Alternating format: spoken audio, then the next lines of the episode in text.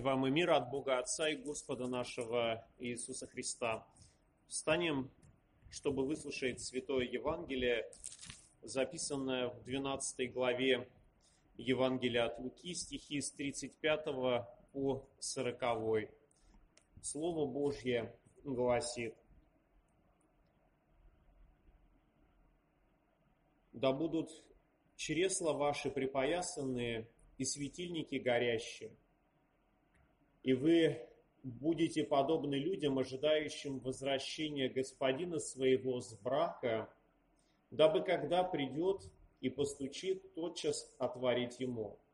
Блаженны рабы тех, которых господин, придя, найдет бодрствующими. Истинно говорю вам, он припояшется и посадит их, и, подходя, станет служить им. И если придет во вторую стражу, и в третью стражу придет, и найдет их так, то блаженны рабы те.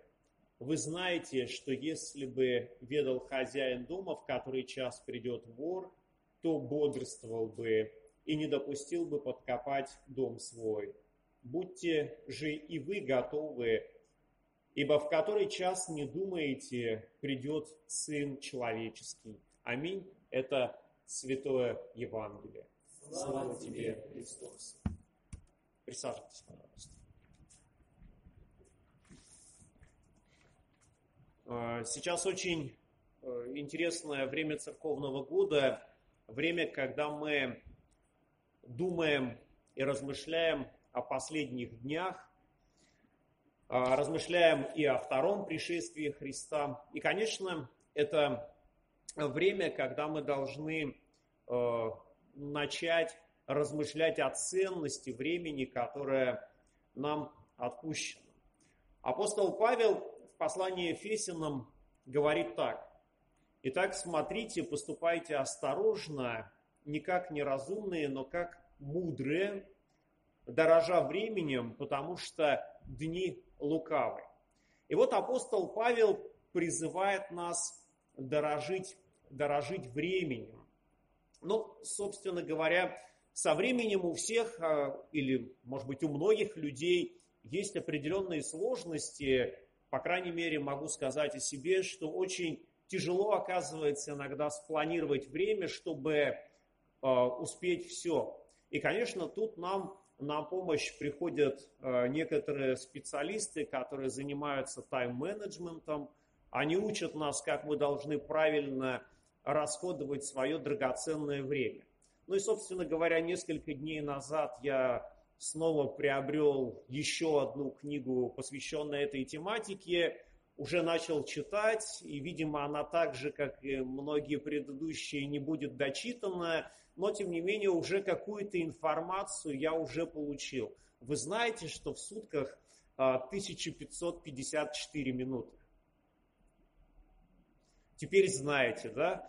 Ну, вот с этой информацией мы живем дальше, собственно говоря, учимся управлять своим временем, учимся э, ценить каждую свою минуту. Ну, собственно говоря, интерес к тайм-менеджменту э, у меня возник еще тогда, когда я был студентом, и нужно сказать, что э, в некотором смысле интерес к этому явлению привил э, научный руководитель в студенческие годы, который уже, э, когда на третьем курсе было распределение, сказал так, вы пишете со мной диплом, начинаем писать его сейчас.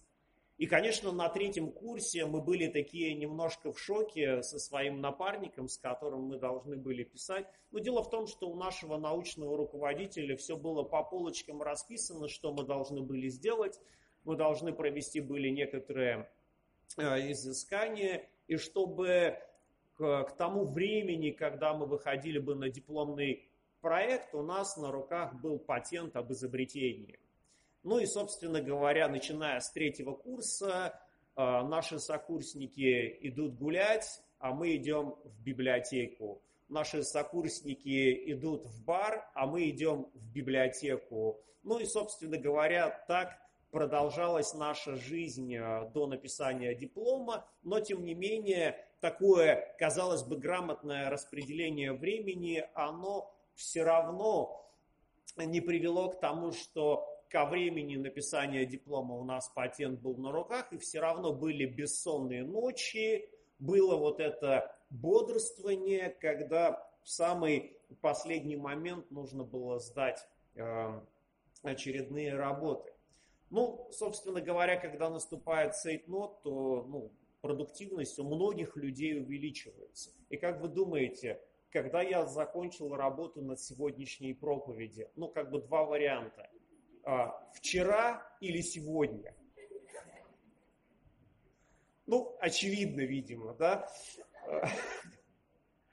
Ну, состояние цейтнота – это то состояние, в котором наша продуктивность, она может а, увеличиваться. И, в принципе, это некоторым образом соотносится и к словам сегодняшнего Евангелия. «Да будут ваши чресла э, припоясаны и светильники горящие», тем самым показывая некоторую готовность вот в последний момент.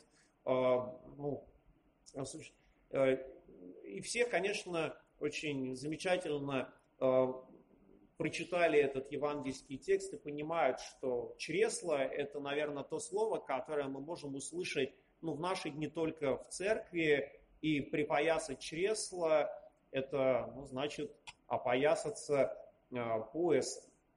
Но, тем не менее, для восточной культуры припоясывание чресел – это такой очень важный элемент, который свидетельствует о некоторой готовности, готовности приступить к работе, готовности э, отправляться в путь, готовности к боевым, э, к боевым, к боевым действиям. Вот в книге «Исход», когда мы читаем о том, как Господь Бог готовил израильский народ к путешествию в землю обетованную, э, непосредственно перед Пасхой мы слышим такие слова. Э, Господь обращается к Израилю и рассказывает, как они должны есть пасхального ягненка.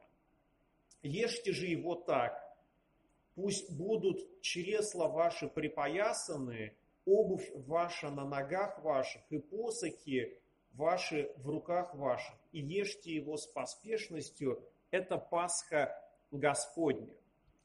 И вот тем самым Господь э, через Моисея показывает израильскому народу то состояние готовности идти в путь, оставить вот привычное место обитания, довериться Господу, довериться тому, что дальше будет в вашей жизни, и отправиться в этот путь под Божьим, э, под Божьим руководством. И, конечно, слова об установлении Пасхи для израильского народа, они играли очень важную роль. И многие люди знали эти слова наизусть потому что это установление великого праздника. Эти слова отец семейства произносил на пасхальной трапезе. И, конечно, когда звучат слова Христа, да будут чресла ваши припоясаны, то у многих людей возникали именно пасхальные ассоциации. И тут еще нужно дальше построить такую цепочку наших событий. Дело в том, что когда Господь Иисус Христос на последней вечере э, со своими учениками праздновал Пасху, он сделал нечто подобное. Э, мы можем с вами прочитать такие слова в Евангелии. Иисус, зная, что Отец все отдал в руки Его, и что Он от Отца исшел и идет к Богу, и, и к Богу отходит, встал с вечери, снял с себя верхнюю одежду и, взяв полотенце, припоясался, потом влил воды в умывальницу и начал умывать ноги ученикам и отирать полотенцем, которым был припоясан. И тем самым мы видим, что Господь накануне своих страданий, по сути дела, показывает, как исполняется то, о чем мы с вами сегодня слышали в Евангелии. А, он, который был их учителем, а, он припоясывается и служит своим ученикам. Конечно, он и ученикам объясняет, почему он это сделал, и говорит о том, что да, действительно, кто хочет быть большим, да будет всем слугою. И что важное, в жизни э, христианина – это подражание Христу, а Христос служил Богу, служил людям. И поэтому, конечно, очень важным моментом в нашей жизни является служение э, Богу и служение ближним. И поэтому к этому служению мы тоже должны быть готовы, без какого-то ропота, увидев, что человек нуждается в нашей помощи, прийти к нему на помощь. Заботиться э, вовремя и не вовремя, когда мы э, полны бодрости или когда мы устали, все это не является такой причиной, почему мы должны отказываться от служения. Но, конечно, в нашей жизни случается так, что мы э, готовы прийти на помощь именно тем, кто нам особенно близок и особенно дорог. Мы с вами читаем в этом евангельском тексте о припоясании. Я уже сказал, что припоясание – это один из таких э, эм, способов выразить готовность идти в путь, как это было с израильским народом, но также и это некоторая готовность вступить в сражение. И вот апостол Павел в послании Ефесянам тоже э, приводит этот образ и говорит, «Для сего примите все оружие Божие, дабы вы могли противостоять в день злый и все преодолев устоять.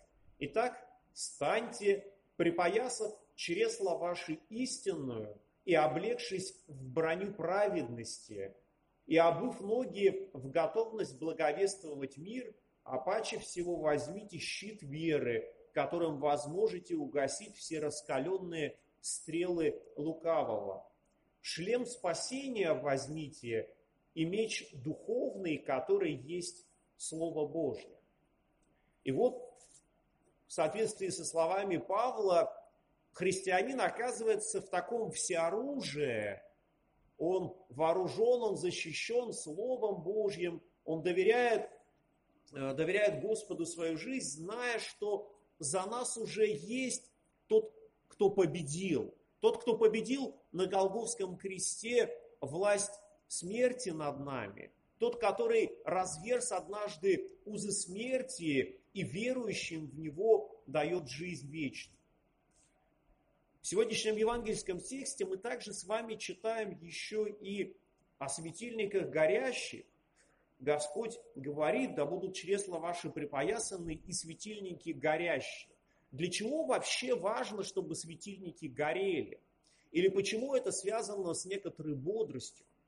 А, светильник действительно дает нам такую возможность осуществлять вообще какие-то действия, осуществлять какую-то работу. То есть, если темно, чресла наши припоясаны, но нет освещения, мы ничего сделать, по сути дела, не сможем. Мы не способны на действие во тьме. Но еще один важный момент, который тоже можно вывести вот из этого предложения, чтобы светильники наши были горящие, это указывает нам на состояние бодрствования. Потому что здесь есть момент абсолютной такой безопасности, пожарной безопасности. Когда свеча горит, спать нельзя. Вообще, любой открытый огонь предполагает, что человек должен находиться в состоянии бодрствования, контролировать ситуацию, потому что огонь способен выйти из-под контроля, и тогда может произойти какое-либо зло. И, конечно, когда Спаситель говорит о горящих светильниках, то он говорит и о готовности к труду, а, показывая пример некоторого господина, который возвращается с брака своего. Но в то, же, в то же самое время Христос и говорит о состоянии бодрствования. И насколько важным для нас является вот это бодрствование. А, и о каком бодрствовании вообще Господь и Спаситель говорит. Вот опять же накануне, накануне страданий Господь Иисус берет несколько своих учеников и идет в Гефсиманский сад и начинает там молиться. Начинает молиться о миновании чаши, и некоторые ученики были рядом с ним, и в принципе они должны были его поддерживать в молитве. они должны были присоединиться к нему и также молитвенно его поддерживать. Но Евангелия говорят о том, что они уснули. Христос возвращается с ним, к ним, находит их спящими, они просыпаются и вроде бы снова с ним начинают тоже молиться, но снова засыпают. И мы видим, что поддержка, которая была нужна Спасителю, она исходит не от учеников его, а ангелы Божии приходят и укрепляют его. И, конечно, вот очень важное состояние вот этого бодрствования заключается не в том, чтобы наши глаза видели происходящее, но то состояние духа, в котором мы имеем, чтобы мы не впали в греховный сон, не увлеклись грехом или какими-то ложными учениями, но имели правильный фокус своего зрения, чтобы объектом нашей веры был только Господь Иисус, распятый и воскресший, чтобы мы не смотрели по сторонам и не думали, а где же еще можно найти спасение, какие еще есть пути в Царство Небесное. Нет других путей, кроме Иисуса, который сказал, есть им путь, истинно и жизнь. Никто не приходит к Отцу, как только через меня. Господь и Спаситель желает, чтобы мы находились в таком бодром, духовном ожидании Его второго пришествия. И нам можно сказать, что э, мы можем сказать о том, что Господь медлит. И в Священном Писании мы видим такой взгляд на этот вопрос, потому что апостолы ожидали, что Христос придет быстро, Христос вознесся на небеса и скоро вернется. Но, тем не менее, Господь все еще не пришел.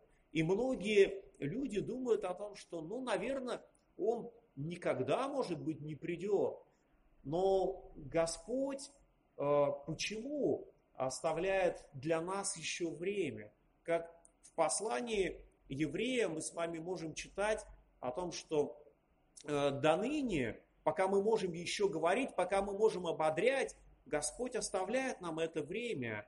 И в послании втором апостола Петра мы тоже читаем о том, что некоторые почитают это медлением, но Господь долготерпит. Господь ждет, чтобы еще и еще э, один грешник присоединился к Церкви Божьей, унаследовал спасение и вошел в жизнь вечную. Господь дает нам эти дни для того, чтобы еще не раскаявшиеся люди могли прийти к покаянию. И вот если в самом начале мы с вами говорили о том, что припоясание чресла и вот это состояние готовности, оно было связано с праздником Пасхи в израильском народе, то нужно сказать, что и в христианской церкви э, это тоже связано с этим. Потому что когда Господь Иисус придет второй раз, когда Он придет во славе, то, конечно же, Он освободит Божий народ от всяких уз.